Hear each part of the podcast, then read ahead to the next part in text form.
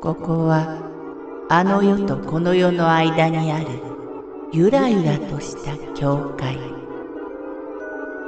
闇に見入られさまよう者のみがたどり着く大曲時の世界へようこそ。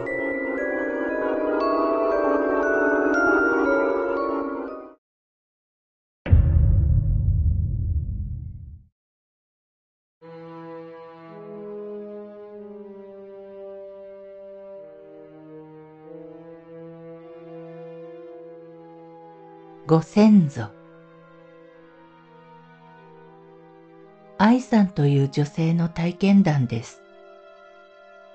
これはまだご主人が健在の時、ご主人が旅行中で家には愛さんが一人、部屋の真ん中に布団を敷いて寝ていました。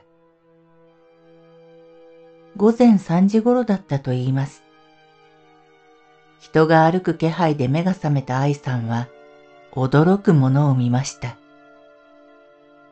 白いベールのようなものを頭からかぶった人が五六人。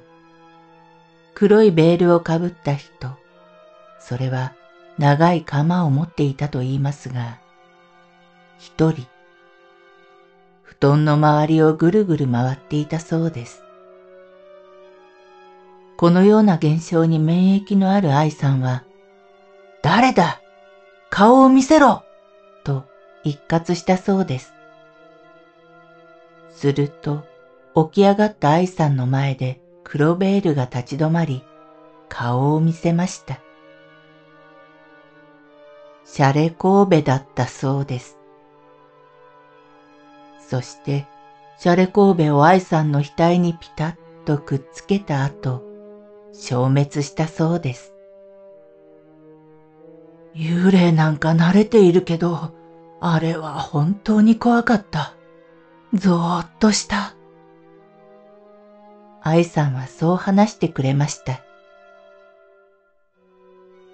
後日、霊能者に相談に行ったのですが、江戸時代の先祖の旗本が多くの人を殺したそうで、それが今の現象を引き起こしていると言われました。まさにその通りで、愛さんのご先祖は江戸にいた旗本だったと言います。霊能者は愛さんに、実の妹と不仲だろう。妹は殺された人の生まれ変わり、とも言われたそうです。これも当たっていました。さすがににわかには信じがたい話ですが、愛さんは嘘を言ったり大げさに言う人ではないので事実だと思われます。その霊能者は母が信頼して紹介した人物ですし。しかし、その姿はほとんど西洋の死神ですよね。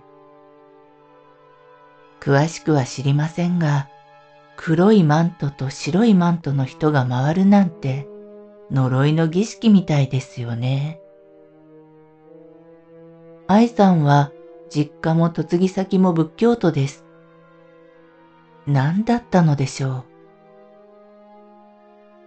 愛さんは今もお元気ですが、この頃亡くなったご主人が出るそうです。夜中に布団の中に現れて生前の所業をしきりに謝るそうです。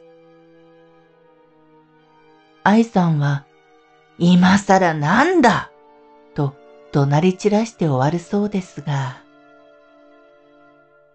ある意味、羨ましい性格をしていらっしゃいます。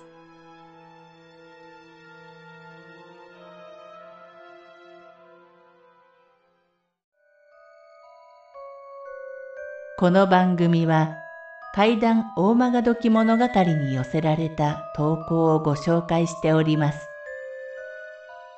大曲時物語無料メールマガジンは月3回発行。怪談系では日本一の2万人を超す読者が毎回震えています。ぜひご登録ください。